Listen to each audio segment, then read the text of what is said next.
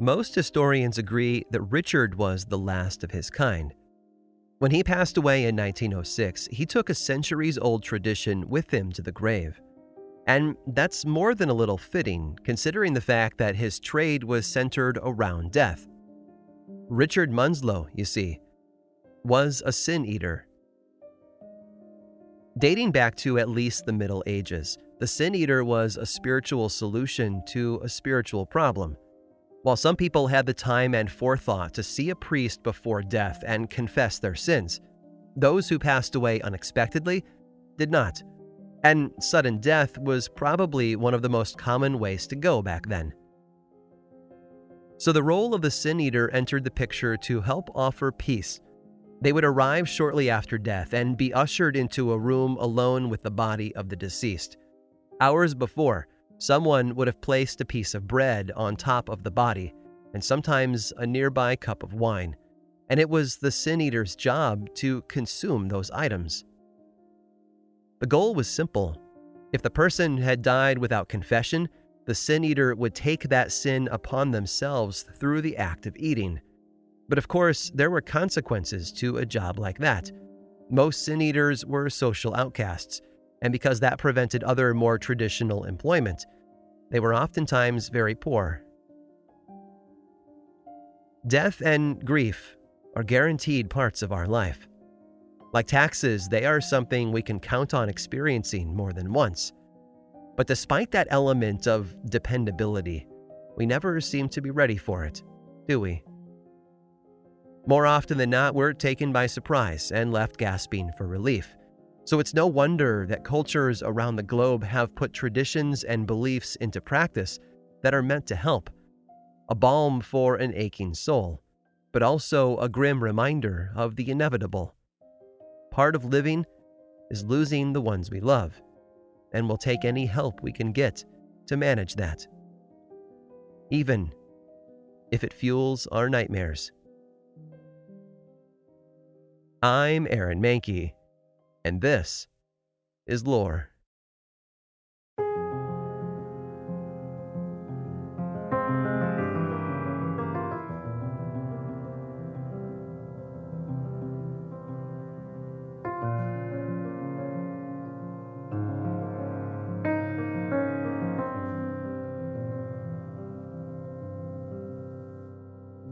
For as long as humans have been around, we've been dying. I think it goes without saying that everyone, no matter how historically important or socially insignificant, will eventually pass away. Death, as so many people have said, is the great equalizer. But that doesn't make it easy for those who are left behind to grieve, which is why funerary traditions are nearly as old as civilization. In fact, some paleoanthropologists believe that Neanderthals were the first culture to practice intentional burial, pushing the tradition back nearly half a million years. But aside from all the burial traditions that were designed to help the deceased, there were other practices that focused more on the grieving. One of those is professional mourning, the act of hiring individuals to share in the loss of the family. The technical term for professional mourners is moirologist, and it was their job to lament and wail and give eulogies for the benefit of the grief-stricken relatives at the funeral. The practice is an ancient one, with evidence found in the historical records of many ancient Near Eastern cultures. In ancient Egypt, the role of the professional mourner was to cry out and beat their chest. They arrived at the funeral procession dressed in filthy clothing, with dirt smeared on their skin and hair, and were meant to signify the lowest point of the grief process. Similar stories can be found all throughout the Mediterranean area, but also farther away, in China. In fact, China is one of the few cultures that have kept the practice alive, with professional mourners taking on a significant role in modern funerals. There's a lot of texture and detail to their role, but one key element is that upon arriving, they will crawl from the outside into the funeral location, all while wailing out the name of the deceased. A lot of that might be new to you, and that's okay. The world is a tapestry of tradition, and it's easy to miss out on certain parts. But there's one culture whose use of professional mourners is known to just about everyone: the Irish. And while you might not know the details of their role, you certainly know their name. It's an old practice known as keening, a term that comes from the Gaelic word for crying or weeping. There's evidence placing it back as far as the sixteenth century, but it could very well be older. The Irish keening woman was very similar to a bard. She was skilled in a vast collection of songs of lament and would be hired to sing them at funerals. But of course, there's a twist on the tradition. There always is, isn't there? You see, legends began to be spread about how the great old Gaelic families actually kept a keening woman on permanent retainer, sometimes even living in their house. But not just any woman, mind you. No, these stories claimed that the keening women were fairies, fairies who were gifted enough to know when a person was about to die and to wail before it happened. And these fairy women are known to just about everyone in the Western world, only by a different name, because the Gaelic words for woman and fairy combine into a name that has become rooted in popular American culture: the Banshee. Some stories portray the Banshee as a beautiful young woman, while others say she's an old hag in a hooded burial shroud. And because folklore has a way of evolving over time, the stories that began with the Banshee being able to predict a death have transformed into something darker, as one story from the middle of the sixteenth century demonstrates for us. Most of us have seen the setting for this story in one shape or another. Dunluce Castle is situated on the northern tip of Northern Ireland, and it's a spectacular set of ancient ruins. It's the filming location for the Game of Thrones castle Pyke, and was mentioned by C S Lewis as the inspiration for Cair Paravel from his Narnia books. But there's more to Dunluce Castle than popular culture. In the middle of the sixteenth century, those ruins were a thriving, beautiful structure inhabited by the McQuillan family. Legend tells us that Lord McQuillan chose to marry off his daughter Maeve to a family member in order to secure ownership of the castle for future generations. But Maeve had already fallen in love with someone else. Maeve refused to go through with the arranged marriage, so as punishment, her father locked her in one of the castle towers, hoping she would change her mind. Instead, Maeve's lover snuck in and freed her, and the couple escaped to a nearby sea cave where a small boat waited for them. Sadly, a storm blew in that night, dashing their boat against the rocks and sending both of them to a watery grave. And ever since, Maeve's ghost has been seen throughout the castle, wailing into the wind. She might not have been a fairy woman, but it's said that she appeared frequently, always before the death of prominent family members inside the castle. Whether the legend is true to its core or nothing more than a kernel of fact covered in a thick shell of embellishments, nothing changes the power of the tale. Loss and grief are never easy to handle, and so humans have created systems and beliefs to take the sting out of it. Story is an escape, after all, however real or made up it might be. And as the story spread, so too did the belief in the keening woman, which is how three centuries later and thousands of miles away, another community found themselves wrestling with that very same intersection of personal pain and belief in the supernatural. The Banshee, it seems, had come to America.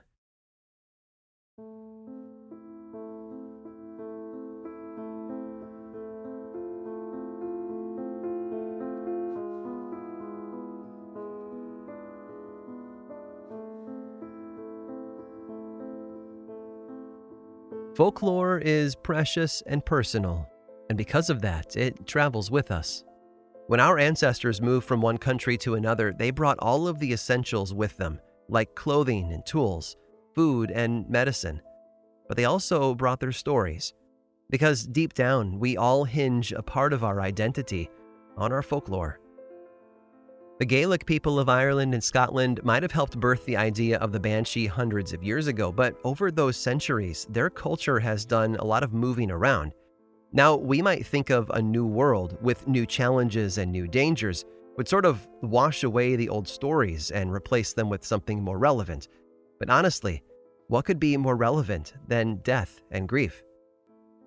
One particular story from World War Two illustrates this well. According to a researcher who gathered some of these Irish tales, there were two brothers who were separated by the Atlantic.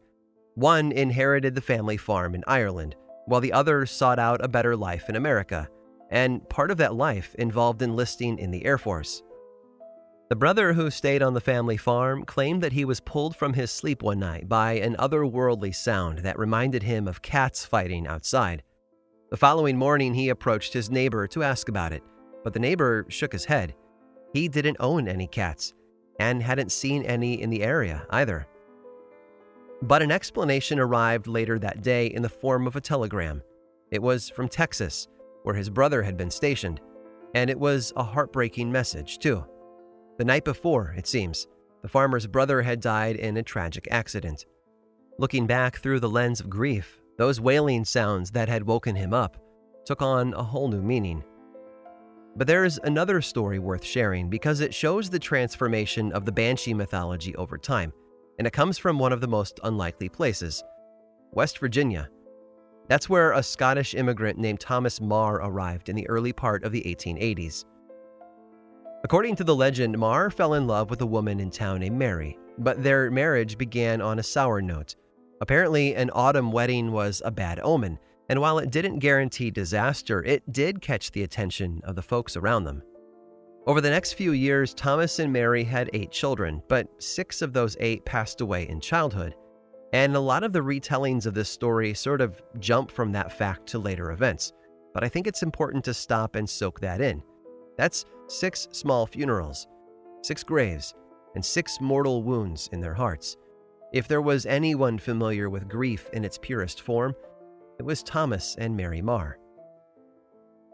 Not everything was rough for the couple, though. Over the years, their farm was successful, and a community began to grow around them that eventually took on the name Marrtown. But peace is never guaranteed, and as the Civil War ignited around them, it slowly crept into their little part of the world. Battles could be seen in the distance, and soon enough, soldiers from both sides were passing through, stealing supplies as they went. By the time the war was over, the Marr farm was in trouble financially. So Thomas took a second job on the nearby river to help make ends meet. It was a job that pulled him away from the farm every evening, and it was on those dimly lit rides to and from the river that he began to encounter something unsettling. It was a robed figure on a white horse. The first few times Thomas saw it, he brushed it off as a curiosity. He told Mary about it, but neither of them could decide who the person might be. Once, Thomas even tried to approach them, but the rider would simply turn their horse away and disappear into the evening mist. One evening in February of eighteen seventy-six, Thomas left for work as usual, and Mary said goodbye.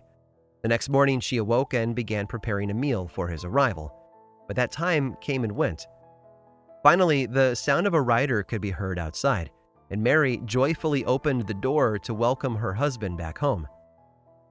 Instead of Thomas, though, there was something else unexpected on her doorstep. A white horse with a dark rider. Up close, Mary could see more detail and realized that the figure was a woman. And the woman spoke.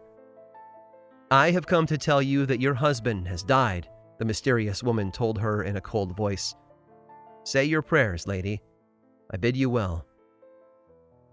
Mary spent the next few moments in shock and fear, praying that the messenger was wrong. But when a new rider was seen approaching, and it too wasn't Thomas, she gave up all hope. It's true, the new messenger told her. Thomas had passed away, having fallen and broken his neck. Years later, according to the legend, Mary passed away at the ripe old age of ninety. Some say when her children found her body, they also heard the sounds of wailing from somewhere deeper in the house. They described it as the sound made by wild cats, an anguished, high-pitched wail. The story of Thomas and Mary Marr is about a ghostly woman who warns of impending death, turning the wailing woman into a bad omen.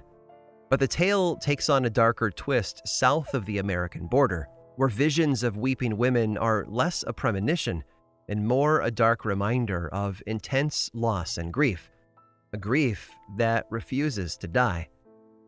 But they aren't known as banshees, or even keening women. There, they go by a very different name. La Llorona.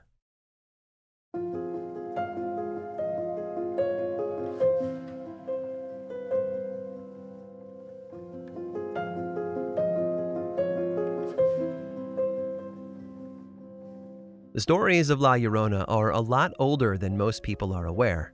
In fact, some historians believe we can follow the trail all the way back to the Aztecs. According to their mythology, one of the deities spoken of was a goddess known as Coatlicue. She was primarily a mother, giving birth to the sun, moon, and stars, among other things. But she also served as the inspiration behind Cihuacoatl, the divine women. These were said to be the angry spirits of women who died in childbirth. Much like the Keening women of Ireland, they were said to have disheveled hair and a rough appearance. They were almost always depicted with their teeth bared in a fierce expression, and their hands resembled claws. It was a story about mourning and death, yes, but it also involved pregnancy and motherhood, two elements that modern versions of La Llorona still contain. And that's the closest we're going to get to an original source for the tale of La Llorona, because she's taken countless forms over the centuries, which means that no matter which of those stories I tell you today, someone will feel like their favorite tale has been left out.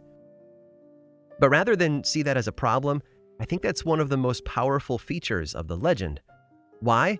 Because the story of La Llorona has an almost chameleon-like nature that has shown a tendency to shift and change depending on the socio-political climate of the day. Let me walk you through a few examples to show you what I mean. Some of the first tales of a weeping mother dressed in white date back to pre-Columbian times, before the arrival of Europeans. They are legends of a series of prophetic warnings sent by the gods to the Aztecs, hinting at catastrophic change. And of course, that change arrived in the form of Europeans, who began the process of conquering the people of Latin America. Some refer to those warnings as the Eight Omens of Montezuma, referring to the eight examples recorded by a Franciscan friar in the twelfth volume of a book known as the Florentine Codex. In it, the story is told of how, for several nights, the Aztec people heard the sound of a wailing woman who cried out, "My children, it is too late. Where can I take you?" Stepping forward in time, the roots of the La Llorona legend adapted after the arrival of the Spanish. One of the most prominent retellings involves La Malinche, a Nahua woman who served as the interpreter and advisor to conquistador Hernán Cortés around fifteen nineteen. According to the legends, La Malinche was also his mistress, and she bore him a number of children. Sadly, though, it's said that when La Malinche discovered that Cortés was planning to marry another woman, she drowned their children in a nearby river. She spent the rest of her life grieving their loss and searching for their bodies. At least, that's the legend. The truth is a bit less exciting. Yes, La Malinche was a real person. She was one of twenty Aztec women gifted to Cortés as slaves, and did in fact give birth to his firstborn son, Martin, in fifteen twenty-three. But Martin died over seventy years later in Spain, not in a Mexican river. Still, true or not, the tale captured the imagination of a nation struggling to breathe under the oppressive boots of the Spanish, and so it's still whispered today. Since then, the story has evolved to reflect nearly every change in Latin American culture.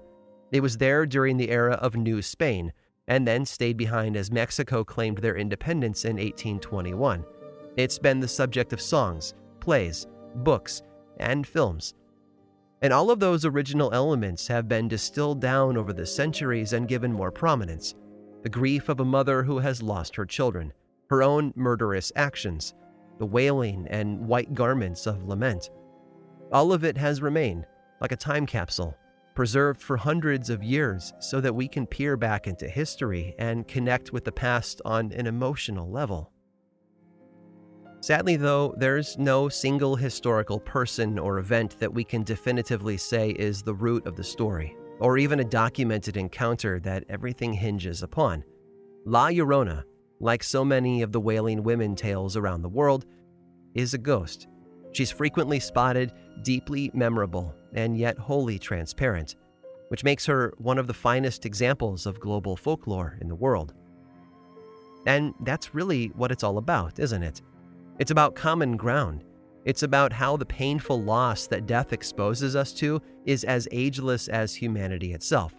But the way we respond to it has worn a thousand different faces. The infinitely adaptable legend of La Llorona, more than any other piece of folklore, shows us exactly that. Because no matter how much the world around us changes, or how vastly different our background might be from one another, there will always be something we all have in common. Grief.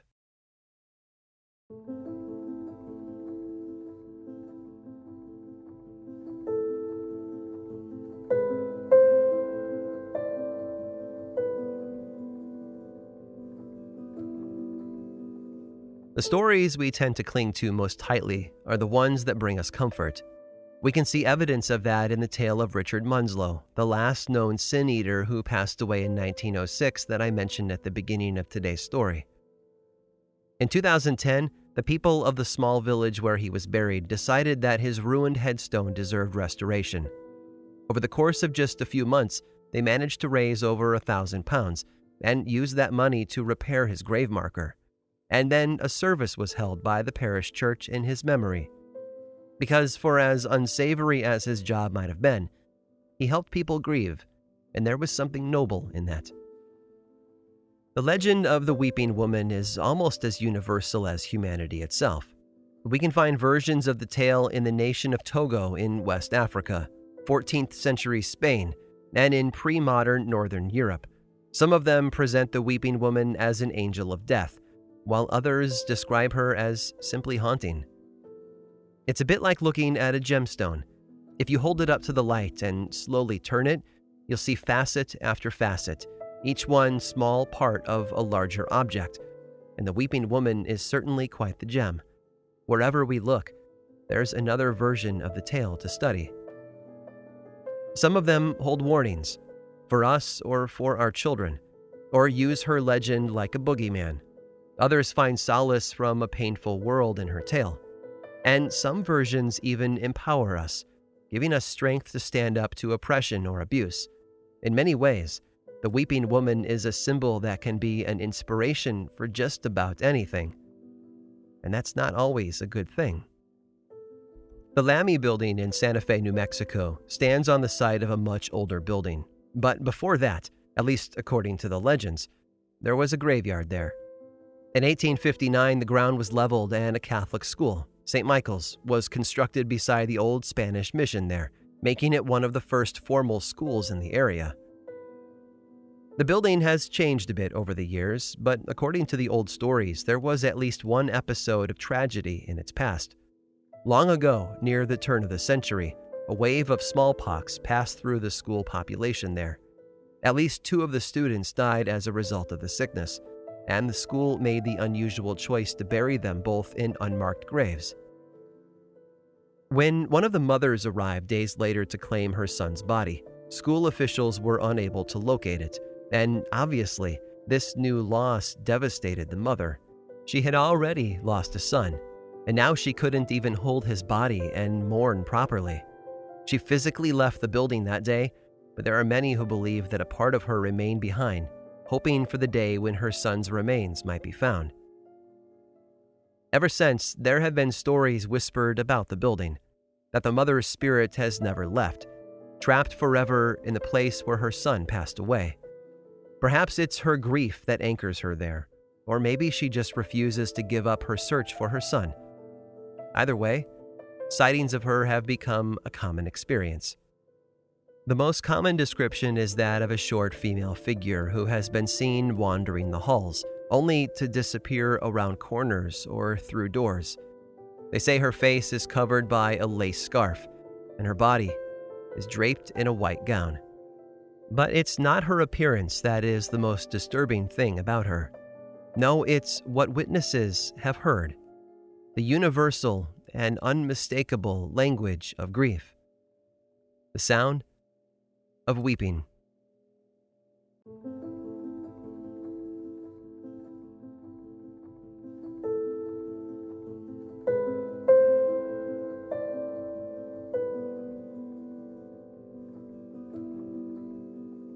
The idea of a mournful spirit dressed in white and weeping for her children is one of the most common folk stories around the globe, but you would be surprised just how varied those tales can be. In fact, I've set aside another personal favorite that took place thousands of miles away from Latin America, and I think you're going to love it. Stick around after this short sponsor break to hear that tale.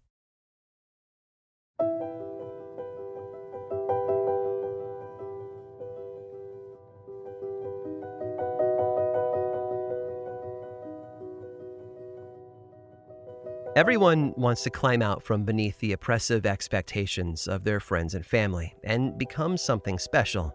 Many people struggle with that and eventually give up, but some manage to break through, and I want to tell you about one of those people.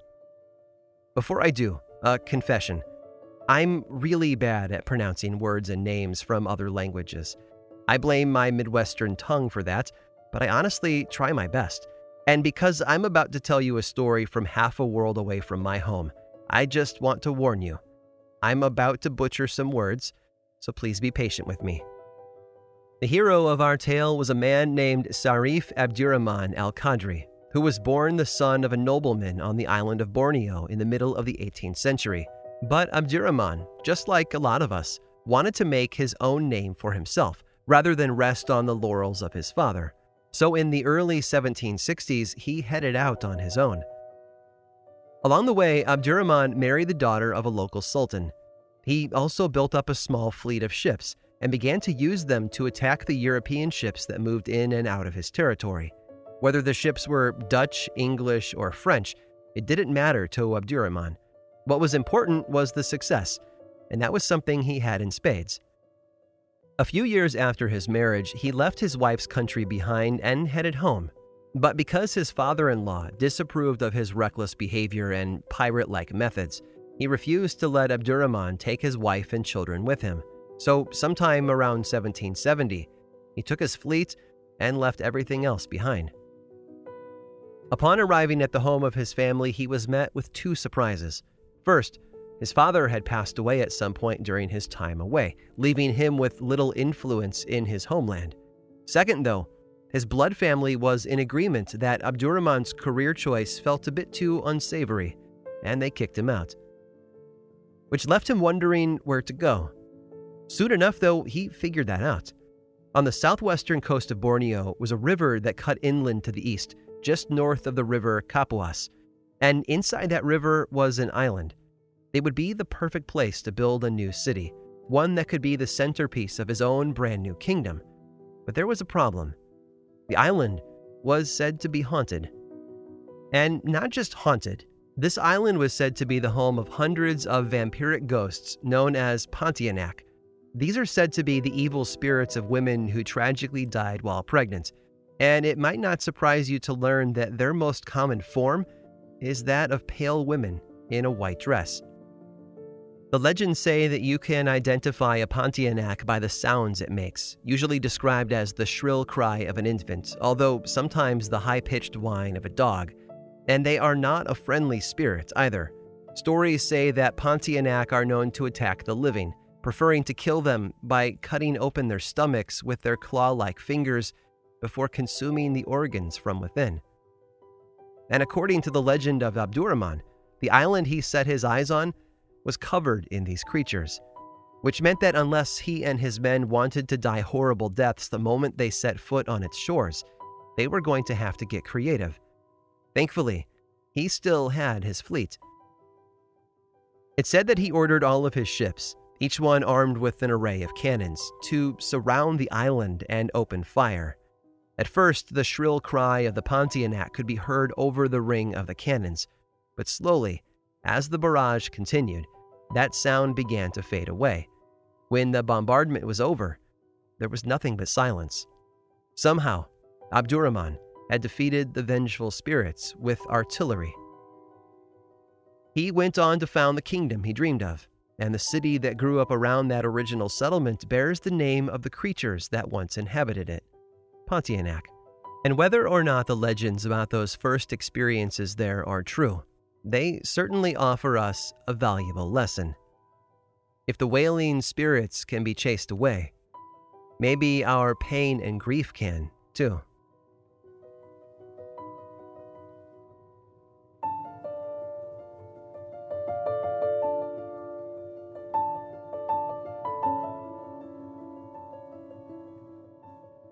This episode of Lore was written and produced by me, Aaron Mankey, with research by Marset Crockett and music by Chad Lawson.